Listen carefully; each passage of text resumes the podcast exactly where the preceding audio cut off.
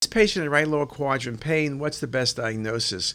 When you look at the images, you see a tubular structure in the right lower quadrant, which you know is the appendix. And at first glance, you say appendicitis because it's dilated and maybe there's some stranding. But in the proximal appendix, there's soft tissue.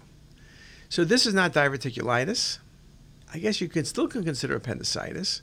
It's not a Meckel's, but this is a mucocele of the appendix. Soft tissue mass, often right at the appendix cecal junction. It obstructs the appendix. Often you get very large appendix, see a soft tissue mass, and the patient needs to have resection of the cecum and the appendix. So that's a mucocele of the appendix. Something very easy to miss. At times it's easiest seen on the coronal views.